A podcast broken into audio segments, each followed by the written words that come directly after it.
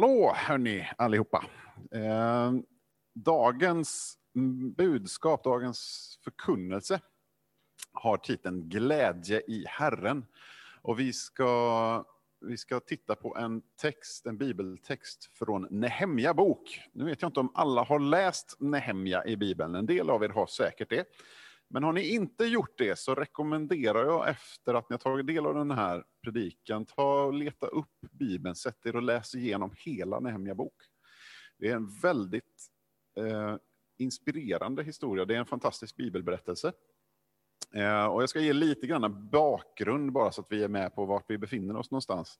Eh, Nehemja utspelar sig eh, efter det att Israels folk har förts bort i fångenskap till Babylon. De har levt i exil ifrån sitt land i 70 års tid. Och Gud reser upp en man som heter Nehemja för att återupprätta Israel som nation igen. När den här berättelsen tar sin början så är Nehemja anställd vid hovet i Babylon. Han är eh, avsmakare eller kop, ehm, eh, vinbärare, är hans titel. Han är alltså sommelier kan man säga, eller han avsmakar kungens dryck för att se att den inte är eh, förgiftad. Eh, och Nehemja, han får en nöd för sitt land. Han har aldrig varit i Jerusalem. Han har aldrig varit i Israel, alltså född i fångenskap. Det har gått 70 år, det har gått en mansålder. De som fördes bort i fångenskap har dött. De som då var vuxna. Och en ny generation har växt upp.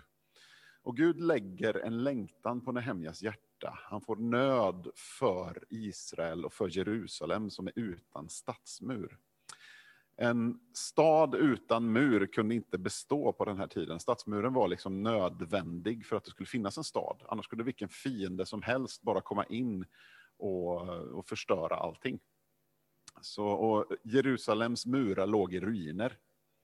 Och Nehemja han får en, en nöd för det här, han får en vision för det här ifrån Gud, att han ska bygga upp eh, murarna igen kring Jerusalem.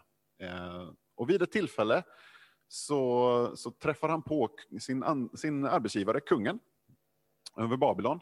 Och kungen frågar Nehemja, vad är det, vad är det fatt med dig? Hur, hur, hur är det ställt egentligen? Och, och mm, Nehemja svarar att hur skulle jag kunna vara glad när mitt folks stad ligger i ruiner? Och så ber han kungen om lov att få eh, ta en, ett sabbatsår från sin anställning, få åka till Jerusalem, få med sig material för att bygga upp den här staden igen. Och det här är fantastiskt. Det är en fantastisk historia om Guds nåd och Guds försyn och Guds ingripande. Det fantastiska, det, det intressanta med Nehemja bok som bibelberättelse, det är att Gud talar inte någon enda gång i den här boken. Det finns ingen profetia, och det finns inga mirakler. Det är inte så att Gud griper in, som om man läser till exempel krönikeböckerna om Elia på berget Karmel och sådär. När liksom Gud är med och aktivt eh, övernaturligt verkar. Utan det här är en naturlig, fast gudomligt inspirerad historia. Om en man som får en vision från Gud och utför den. En jättestark berättelse. Så läs gärna Nehemja bok. Eh, den texten vi ska närma oss idag, den finns i åttonde kapitlet. I Nehemja 8 eh, vers, halva vers 7 till och med vers 12. Och det som har hänt här är att Nehemja han har samlat ihop sitt folk. Eh, de har eh, byggt upp stadsmuren igen, trots mycket fiender som är runt omkring, som har velat hindra dem i deras arbete. Muren är färdigställd och eh, de samlas för att hålla en festhögtid. Och när man sen har gjort det här och staden är en stad igen, så helt plötsligt i resterna av templet så hittar man Guds ord. Det är alltså en period av 70 år, en mansålder, när Israels folk inte har haft sin bibel. De har inte haft tillgång till Guds ord. De har liksom bara haft hörsägen om vem Gud är och vad han har sagt. Deras fäder har berättat historierna för dem. De kan historierna, men de har inte själva haft tillgång till att läsa och förstå skrifterna. Och här har man återupptäckt bibeltexten. Man har hittat Mose lagbok i templet. Man samlar hela folket på eh, en öppen plats i Jerusalem för att läsa ur lagtexten. Och det står en lista i vers 7 i början på ett antal av de ledarna för folket och, och leviterna som var de som tjänade i templet. Och det står att de undervisade folket i lagen medan folket stod där var och en på sin plats. Det läste tydligt ur boken, ur Guds lag och förklarade innebörden så att man förstod det som lästes. Ståthållaren Nehemja och den skriftlärde prästen Esra och leviterna som undervisade folket sa till folket, denna dag är helgad åt Herren er Gud. Sörj inte, gråt inte. Allt folket grät nämligen när de hörde lagens ord tar du nästa bild. Tryck igen. Vi får gå vidare. Gärna. Nästa. Så. Och han sa till dem, gå och ät ert, er bästa mat och drick ert sötaste vin. Och skicka gåvor av mat till dem som inte har något färdigt, för denna dag är helgad åt vår Gud. Var inte bedrövade, för glädje i Herren är er styrka. Även leviterna lugnade allt folket och sa, var stilla, för dagen är helig, var inte bedrövade. Då gick allt folket iväg och åt och drack. De skickade gåvor och firade med stor glädje, för de hade förstått det ord som hade förkunnats för dem. Där har vi bibeltexten. Eh, och som inledning så, så kan vi konstatera att glädje i Herren är en superkraft. Det är själva budskapet, själva kärnan i det här budskapet. Glädje i Herren är en superkraft. När du får tag på den så kommer du att bli oövervinnelig. Och jag ska med hjälp av bibeltexten utlägga den och visa dig varför det är så och hur det kan vara så. Men det är så att om du kan ha en glädje och en frid genom allt som sker, så kan du genomleva vad som helst utan att ta någon skada. Låt det landa en stund och tänk på det och se om det stämmer. Om någonting ont drabbar dig, en katastrof slår ner i ditt personliga liv. Om du fortfarande har din glädje i Gud, så har ingenting hänt. Det gör ont, du har smärta, ditt liv kan ha slagit i spillror. Du kan ha själv personligen drabbats, eller någon du älskar kan ha drabbats hårt. Men om din glädje är kvar i Gud, så är din glädje intakt. Om du kan glädjas trots att det har hänt någonting hemskt, så kan det hemska inte skada dig på riktigt. På djupet av vem du är och hur du lever ditt liv, så är du oförändrad trots dina hemska omständigheter. Glädje och frid utan prövningar. Det är väldigt komplicerade regler. Och, om objektet för din glädje, jag kan ta nästa bild där, Jan, är evigt och utomvärldsligt så kan ingenting förstöra eller förminska din glädje. Så objektet för din glädje spelar roll, det vill säga vem är du glad över och för och i? Om du gläds över dig själv eh, så är du på gränsen till högmodig vill jag säga. Nej, alltså, det är klart att vi kan vara glada när det går bra och det är lätt att vara glad när det går bra och det är bra. Glädje är alltid någonting gott. Men om din glädje bara är rotad i dig själv, att ja, men jag är så bra och jag har nu växt och jag har blivit den jag har tänkt att jag ska vara och allt sånt där. Ja, om du då inte är det längre, om sjukdom drabbar dig eller eh, en olycka så att du inte längre kan göra det där du hade tänkt att du skulle göra, var är din glädje då? Eller om din glädje är i dina omständigheter, att men nu har jag fått det där jobbet, eller nu har mina barn tagit tag i sitt liv och blivit frälsta och går i, i ungdomsgruppen på fredagarna, eller vad det nu är för någonting som du liksom har längtat efter och drömt om och tänkt att när jag, nu, nu ska jag vara glad resten av mina dagar. Och så, och så händer det någonting som förändrar det där. Någon omständighet ändrar sig för dig. Och det där objektet som var orsaken till din glädje är inte kvar längre. Då är din glädje skadad, då är den borta. Men om Gud själv är objektet för din glädje, du gläds över vem Gud är, vem han har uppenbarat sig vara för dig och vad han har gjort för dig i ditt liv. Om du glädjer dig över honom själv, då är din glädje evig, därför att Gud är evig och ändrar sig aldrig. Oavsett omständigheterna, oavsett vad som händer, så ändrar sig inte Gud. Om han är roten till din glädje, så är det intakt oavsett vad. Glädje, det är en tillbörlig och adekvat reaktion på nåden. Men det är ännu mer en adekvat reaktion på att veta vem Gud är. Det är en bra reaktion, eller det är en naturlig reaktion när man får nåd, att man blir glad. Om vi vet att jag har fått så mycket förlåtet, jag har fått så mycket gott av Gud som jag inte har förtjänat, då är det en, en naturlig reaktion att bli glad över det. När du förstår nåden, när du förstår hur mycket Gud har gjort för dig.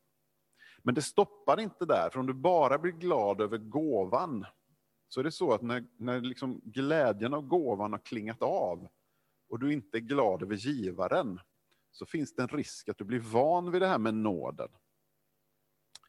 Du blir van vid det här att ja, men jag är ju frälst, men livet traskar på i sin gråa lunk och det märks inte så mycket mer. Och liksom, ja, visst är jag väl frälst, men det ger inte så mycket glädje längre, för jag har vant mig vid det. Men det gäller att komma vidare bortom det där, när vi kan glädjas över Gud själv, vem han är. Vad han är för oss och vem han är för oss i Kristus. När vi kan glädjas över gemenskapen med Gud. Då börjar det hända saker, för då börjar det bli, då börjar det bli så påtagligt. Eh, och om vi kan leva i den situationen, så, så är vår glädje intakt oavsett vad som sker. Kan gå vidare och ta nästa bild där, Jan. Det första vi ska titta på är att glädje i Herren kräver uppenbarelse. Och Det är det som händer i Nehemja 8, vers 8. Det som händer i den här texten, det är att de, de eh, skriftlärda, de eh, leviterna och ledarna för folket föreläser tydligt ur boken, ur Guds lag. Jag kan ta nästa bild. Och nästa igen.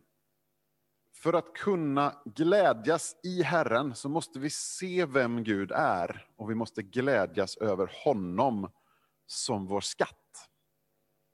Vi måste komma till en plats där Gud blir hjärtats största skatt om vår glädje ska kunna vara i honom. För att om någonting annat är din skatt, om någonting annat är det som gör dig glad än Gud själv, så är det möjligt att ta ifrån dig. Det kan du, det kan du bli eh, ifråntagen. Nu ser jag att det blänker väldigt mycket, så jag gör så här istället. Så kanske ni ser mig lite bättre. Så. Det är väldigt soligt och fint här på Fristaden nu. Så vi gör så där. Eh, och så flyttar jag den där lite så, annars så ser jag inte själva. Så, blir det bättre? Yes. Då går vi till Filipperbrevet 3. Verserna 7 till och med 9. Om att se vem Gud är och ha honom som vår skatt. Filipperbrevet 3, 7-9. Men allt det som förr var en vinst för mig räknar jag nu som förlust för Kristi skull. Jag räknar allt som förlust, för jag har funnit det som är långt mera värt, kunskapen om Kristus Jesus, min Herre. För hans skull har jag förlorat allt och räknar det som skräp för att vinna Kristus och bli funnen i honom. Inte med min egen rättfärdighet, den som kommer av lagen, utan med den som kommer genom tron på Kristus, rättfärdigheten från Gud genom tron. Det Paulus säger här är att han har hittat just den här skatten. Allting annat i hans liv, han var ganska skapligt framgångsrik med den tidens mått mätt, innan han kom till tro. Han var en framstående ledare i Israels folk. Han var en religiös elit eh, i, i landet. Han hade studerat många långa år eh, under rabbinernas eh, insyn. Han var ganska framgångsrik som man. Men han kastar bort allt det där. Han lägger det på skräphögen. Han kallar det för avskräde därför att han har hittat någonting som är så mycket, oändligt mycket mer värdefullt. Han har hittat någonting som är en större skatt och det har blivit basen i hans liv istället. Han har sett vem Gud är i Kristus och han gläds över honom istället.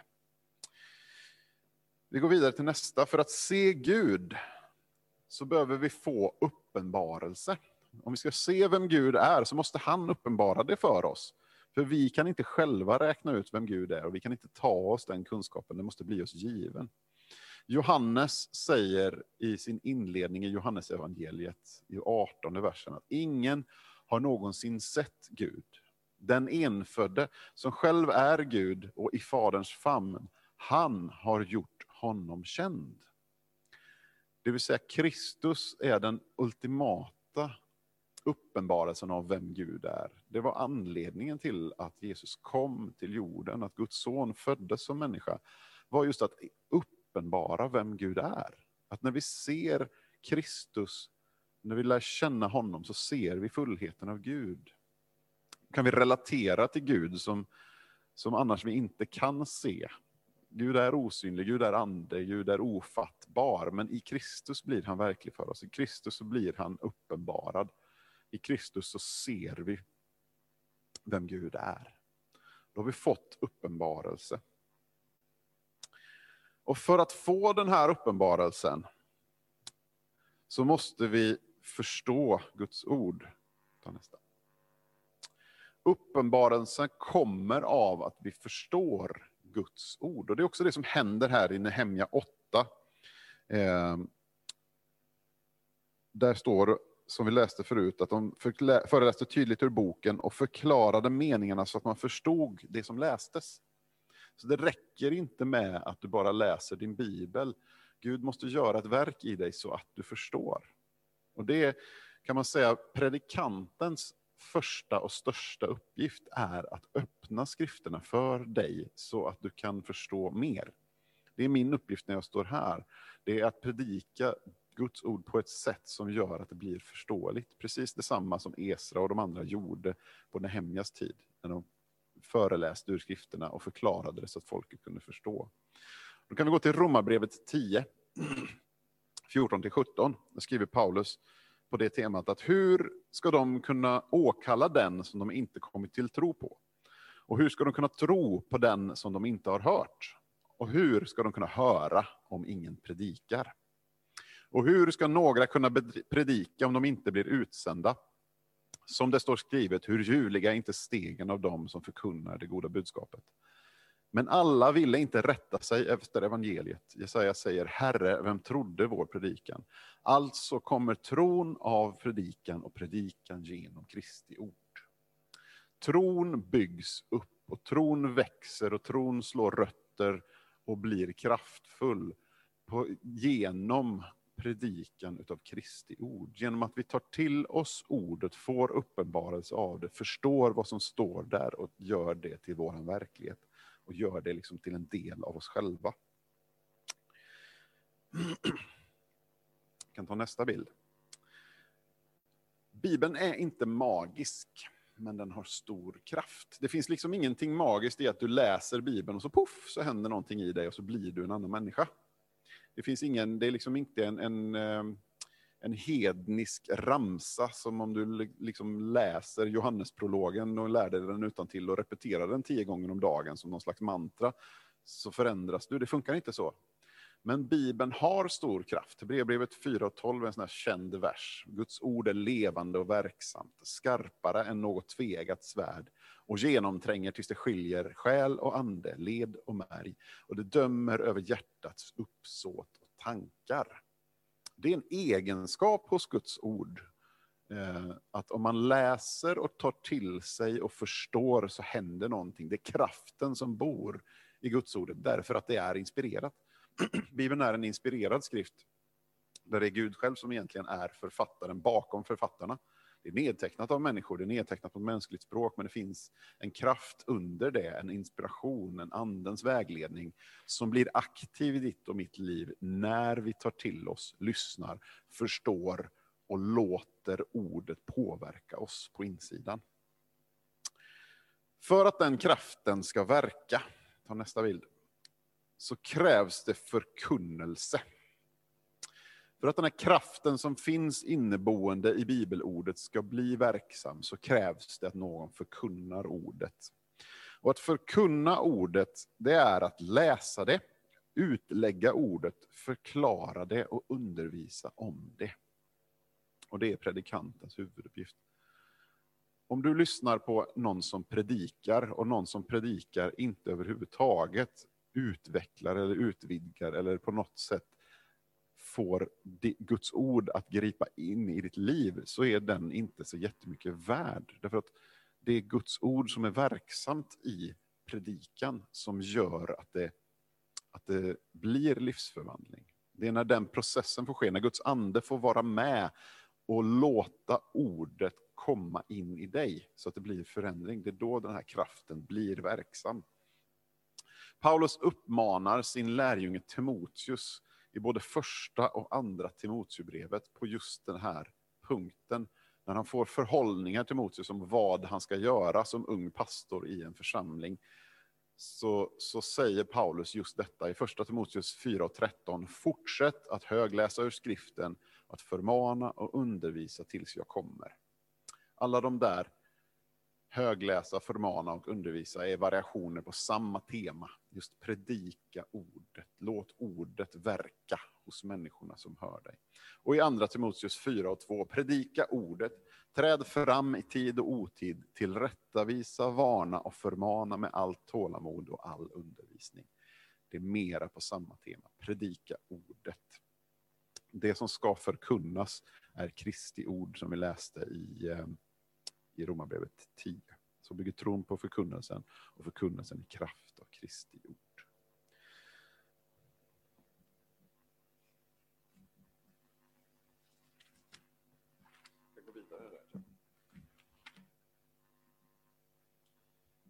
Nästa del handlar om att glädje i Herren kräver förståelse. Och då är vi framme i Nehemja 8, vers 9. Nehemja, han som var ståthållare, och prästen Esra, den skriftlärde och leviterna som undervisade folket, sa till allt folket, denna dag är helgad åt Herren är Gud, sörj inte och gråt inte, ty allt folket grät när de hörde lagens ord. Sorg och gråt över synd är en naturlig och sund reaktion. Det som hade hänt här var att folket helt plötsligt förstod sin egen historia de förstod varför de nu hade varit i fångenskap i Babylon i 70 år. De läste, och nu vet vi inte exakt vilka delar av Gamla Testamentet det var de läste, men de kände till Jesajas profetia om att om ni inte omvänder er som folk så kommer ni att föras bort i fångenskap. Och de såg nu i ljuset av historien vad det faktiskt var som hade hänt. Folkets synd som Gud hade varnat dem för hade till slut fått konsekvensen att nationen hade blivit förstörd. Och nu kommer en generation som inte var med när det skedde och som inte hade haft tillgång till Guds ord och helt plötsligt så upptäcker de lagboken där det står vad folket är ålagda att göra, hur de skulle leva. Och så jämför de Guds ords standard med sina egna liv och inser att vi har ju totalt missat målet. Vi har inte levt så som Gud har sagt till oss att leva. Och de blir förkrossade och bedrövade över sin egen synd. De får syndanöd. Och då är det en naturlig reaktion att sörja och gråta. Det är, en, det är en fullkomligt normal reaktion när man får reda på att den Gud som älskar mig, den Gud som har utgett sig för mig, som sänt sin son att dö på ett kors för mig. Honom har jag svikit. Jag har inte levt så som han vill att jag ska leva. Jag har förbrutit mig emot honom. Då är det en naturlig reaktion att sörja över det. Då behövde Nehemja och Esra ge folket förståelse av nåden. De behövde förstå, synden är stor, men nåden är större. Paulus talar om det här i Romarbrevet 5. Jag går dit 5, vers 20 till 21 så skriver han att dessutom kom lagen in för att fallet skulle bli större. Men där synden blev större, där överflödade nåden ännu mer. Liksom synden regerade genom döden, så skulle också nåden regera genom rättfärdigheten och ge evigt liv genom Jesus Kristus, vår Herre. Synden är stor, men nåden är större. Och där finns det anledning till glädje. Och på grund av att nåden är större än synden så finns det mer anledning till glädje än till sorg. Så den där naturliga reaktionen över syndanöden när man ser att vänta, jag har missat målet, den kan förbytas ifrån sorg till glädje när man ser att vänta nu, nåden jag har fått är större än synden som jag begick. Det finns mer anledning att glädja sig än att sörja. Sorgen kan ha sin korta tid, men glädjen är evig, för nåden vara för evigt. Om vi tar nästa, så är det så att det är Jesus är den som ger oss förståelse när vi lär känna honom och när vi förblir i honom. Det här talade vi om eh, i, för några månader sedan i Bibel, eh, på en bibelgudstjänst så gick jag igenom liknelsen om vinstocken. Kommer ni ihåg det, ni som var med och lyssnade då? Och Det är just där i Johannes 15, i vers 11, så står det att, så säger Jesus, för att sammanfatta egentligen hela liknelsen om vinstocken, så säger han, detta har jag sagt er, för att min glädje ska vara i er, och för att er glädje ska bli fullkomlig. Hela den här liknelsen, hela den här undervisningen om vinstocken, förbli i mig, utan mig kan ni ingenting göra. Jag är vinstocken, ni är grenarna, säger Jesus. Det är vinstocken som bär, bär grenarna, det är så ni bär frukt, det är så ni ska leva det kristna livet. Allt det, säger han här, har han sagt för att, för att vår glädje ska bli fullkomlig och hans glädje ska vara i oss. Och det är när vi lever i den förståelsen, när vi lever i vetskapen om att det är så det förhåller sig, det är då som glädjen kan bli fullkomlig. Och Det är hela syftet med liknelsen av vinstocken. Så den här förståelsen krävs, det är som ett grundfundament för att vi ska kunna ha glädje i Herren. Den sista delen handlar om att glädje i Herren är starkhet. Jag sa i början att glädje i Herren är en superkraft. Och hur kan det vara så då? Ja, men då är vi hemma, framme i Nehemja 10, eller 8 och 10. Eh, man säger till folket, sörj inte och gråt inte. Och han sa vidare till dem, gå bort och ät er bästa mat och drick er sötaste vin och sänd omkring gåvor av det till dem som inte har något tillagat åt sig. Ty denna dag är helgad åt vår Herre och var inte bedrövade. Ty glädje i Herren, eller fröjd i Herren, står det i min gamla översättning, är er starkhet. Varför valde Nehemja att säga just de orden till folket? Varför påtalar han just det här att glädje i Herren är en starkhet? Jo, han insåg att just nu så var de glada för att de hade återupptäckt lagboken. Men han ville sätta ett exempel för folket, för han visste att det skulle komma prövningar i tiden framöver. Bara för att de hade byggt upp stadsmurarna igen och hittat tillbaka till Guds ord, så var inte prövningstiderna över. Det skulle komma frestelser att falla tillbaka i Israels gamla mönster av synd och avfallighet från Gud. Avgudarna fanns där fortfarande runt omkring bland folkerna, grannfolkerna runt omkring.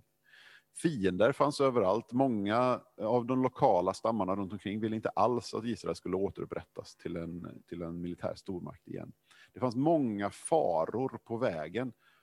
Och där inså, inser Nehemja att om folket kan ha kvar sin glädje i Herren så kommer de inte att avfalla när de här prövningarna kommer. När de här fienderna står utanför och kastar upp belägringsvallar runt staden igen. Om de har kvar sin glädje i Herren så kommer de att fortsätta att vara starka. Och att glädja sig, det är en aktiv handling. Paulus ger oss ett, en befallning i Filipperbrevet 4 och 4. Och det är en sån här vanlig vers som man alltid predikar om när man pratar om glädje i Herren. Där står det, gläd er alltid i Herren. Än en gång säger jag, gläd er. Den står i imperativ form, det vill säga det är en uppmaning. Det är någonting vi är kallade att göra. Han säger till oss, gör nu detta. Gläd er! Utropstecken. Och att det är en befallning, det innebär ju att vi har möjlighet att göra det. Det är helt ologiskt och orimligt att ge en befallning som inte är möjlig att genomföra.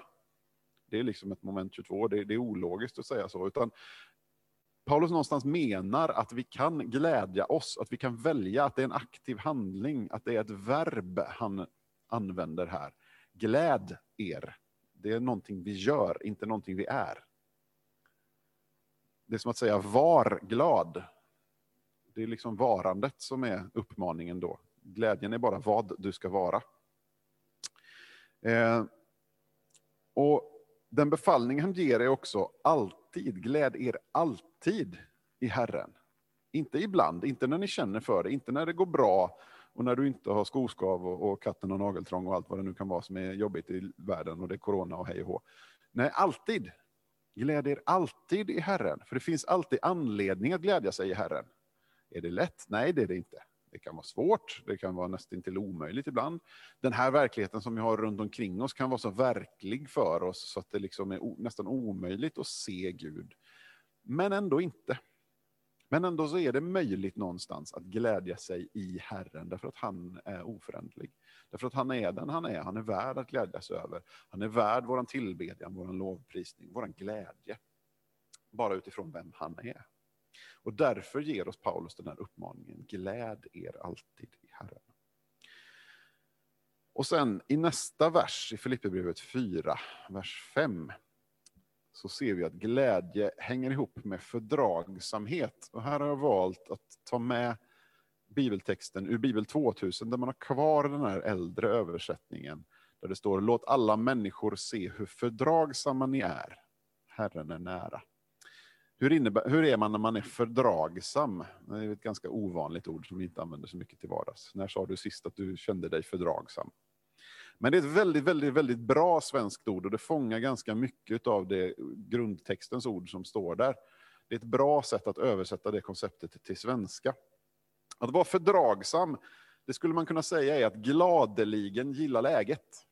Det är inte bara att man liksom accepterar att saker och ting är som de är och suckar och rycker på axlarna och säger att ja, ja, det blir väl inte bättre än så här då, skit var det. Utan det är att man gladeligen säger att ja, men jag fördrar den här situationen. Jag ser att det finns någonting annat än just bara de här omständigheterna. Jag kan ha fördragsamhet med det här. Jag kan gilla läget och säga okej okay då, ja, men då är det så här. Då tar vi det därifrån fortsätter att, det påverkar inte mig så mycket. Jag har fördragsamhet med det. Man kan ha fördragsamhet med en jobbig person eller med en jobbig omständighet. Eller, men det handlar om att på något sätt gilla läget. Att inse att saker och situationer inte är så viktiga som vi tror. Eh, och därför kan vi genomleva det med jämnmod och ett milt sinnelag. Att liksom vara ganska, på engelska säger man even killed, alltså man, man är ganska man, man, är ganska, man är ganska nöjd och tillfreds trots allt. Det är att ha fördragsamhet. Och då säger Paulus i, i koppling till den här, gläd er alltid i Herren. Än en gång vill jag säga er, gläd er. Låt alla människor se hur fördragsamma ni är. Glädje hänger ihop med fördragsamhet. För att om du kan ha fördragsamhet, om du kan gladeligen gilla läget trots att det är jobbigt, så kommer glädjen att dröja kvar. Och så säger han, Herren är nära. Fantastiskt. Det är därför som vi ska ha fördragsamhet, för Gud är nära. Han är inte långt borta. Han kan, vi kan vara långt borta ibland, eller det kan synas som att han är långt borta, men han är inte det, han är nära. Och vidare då i vers 6 till 7 i Filipperbrevet 4. Glädje och tacksamhet ger frid. Gör er inga bekymmer, utan när ni åkallar och ber, tack tacka då Gud och låt honom veta alla era önskningar. Då ska Guds frid, som är mera värd än allt vi tänker, ge era tankar och era hjärtan skydd i Kristus Jesus. Gör er inga bekymmer. När ni åkallar och ber, tacka då Gud, var tacksam, lev i fördragsamhet. Och överlämna alla önskningar till honom då ska Guds frid, det finns ett löfte där. Om ni gör det kontinuerligt, låt bli att bekymra dig. Låt bekymren vara hos Gud, utan åkalla och ber med tacksamhet. Och låt Gud veta alla dina önskningar och lämna dem hos honom och låt dem vara vad de är, önskningar. Då ska Guds frid, som är mera värd än allt vi tänker, vad du än tänker på, vad det är än är som du skulle vilja eller som du tycker att du saknar eller som har drabbat dig eller som är så där hemskt och mörkt och jobbigt i ditt liv. Vad det än är som du tänker eller vad det är som du längtar efter som är gott som du vill ha som du tycker att du saknar så är Guds frid mera värd. Hur kan det vara så? Jo, för att den ger dina hjärt, ditt hjärta och dina tankar skydd i Kristus Jesus. Om du har frid så är du ostoppbar. Nästa bild. Frid ger en oemotståndlig styrka. Tänk på det. Den som har en fullkomlig bestående frid kan inte rubbas av någonting. Det spelar ingen roll vad någon gör av dig eller åt dig. Om din frid är helt orubblig. Nu är den ju sällan det. Det är en övernaturlig grej när du får den typen av frid, men den finns där. Guds frid är oförinnerlig. Men när du kan ha den där friden hela tiden, då kan ingenting drabba dig. Det är så martyrerna genomled sitt martyrium till exempel. Det är så människor genom årtusendena har kunnat offra allt för Kristus. När så missionärer åker ut på missionsfältet och ger sina liv, ger upp allt, kallade att offra allt för Herren. Det är just på grund av den där friden som slår ner i hjärtat, som säger att jag behöver ingenting annat. Friden räcker, nåden räcker. Och den där friden som hamnar på insidan av dig, den blir så stark så att den bär igenom alla omständigheter Den blir ostoppbar. Det är en superkraft. Så för att sammanfatta det här så är det så att glädje i Herren kräver omvändelse. Det var det som hände i slutet på Nehemja 8, 11-12 också leviterna lugnade allt folket och sa var stilla till dagen är helig, var inte bedrövade. Och då gjorde folket det de sa till dem att göra. De omvände sig och allt folket gick bort och åt och drack och sände omkring gåvor av den mat de hade tillagat och gladde sig mycket. Och så står det, ty de hade rättat sig efter det som man hade kungjort för dem. De hade återupptäckt lagen. Och synden hade inte makt över dem längre därför att de nu hade rättat sig. De hade omvänt sig från det de hade gjort förut till det de skulle göra framöver. Och de hade rättat sig efter det som lästes för dem. De hade tagit till sig uppenbarelsen omvänt sig på insidan och levde nu i lydnad för den lag de hade tidigare saknat. Det är omvändelse och det gav glädje. Det finns en process här, om vi går vidare till nästa bild. En till. Det första som hände var att folket hörde Guds ord. Lagen lästes för dem. Det andra som hände, jag trycker igen, det var att de förstod vad som sades. Därför att undervisning gick ut och de förstod och de fick uppenbarelse därifrån. Det tredje som hände det var att folket reagerade på vad de hade förstått. De reagerade med sorg och smärta över att förstå att de inte levde rätt inför Gud.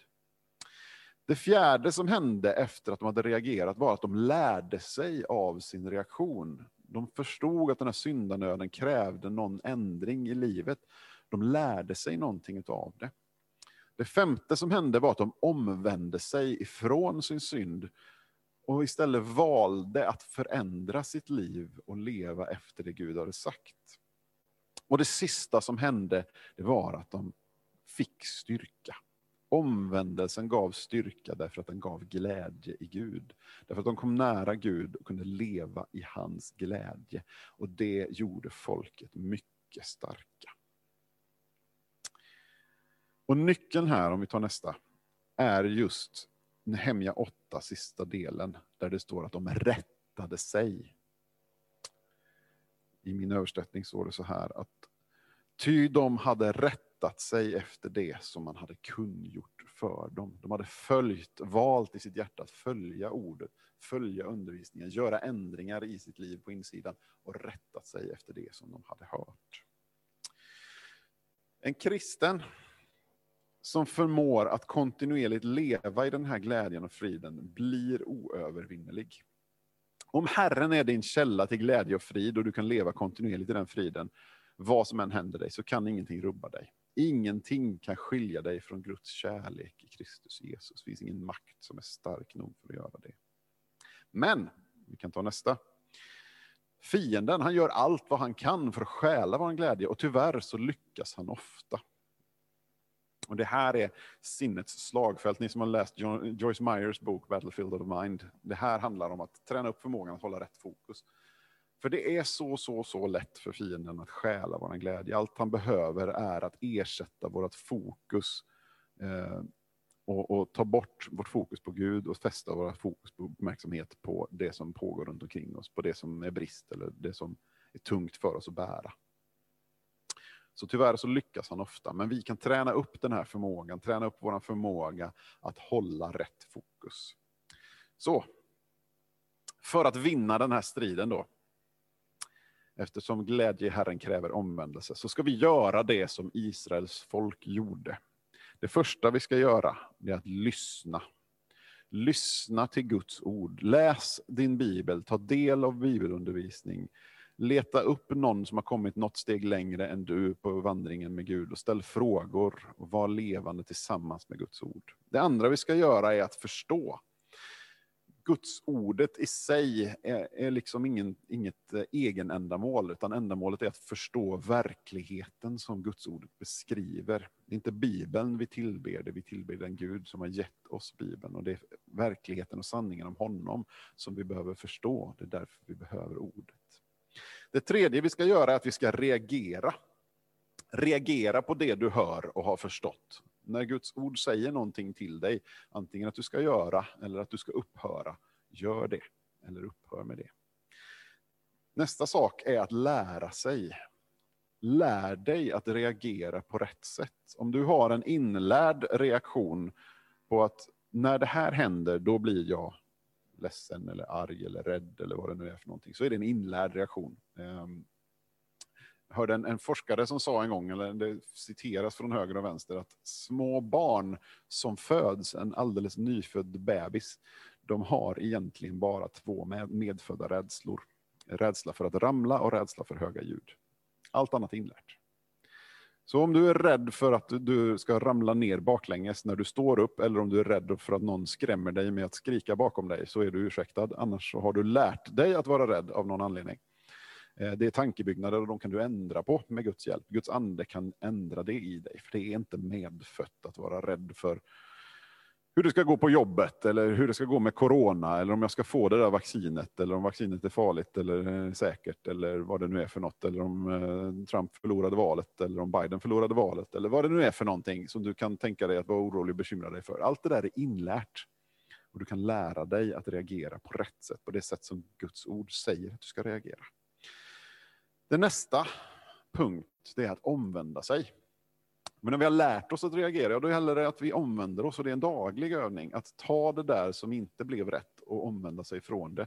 Vända sig från köttets reaktion, som är den inlärda naturliga, till andens reaktion, som är så att säga, det nya livet i dig som strömmar fram.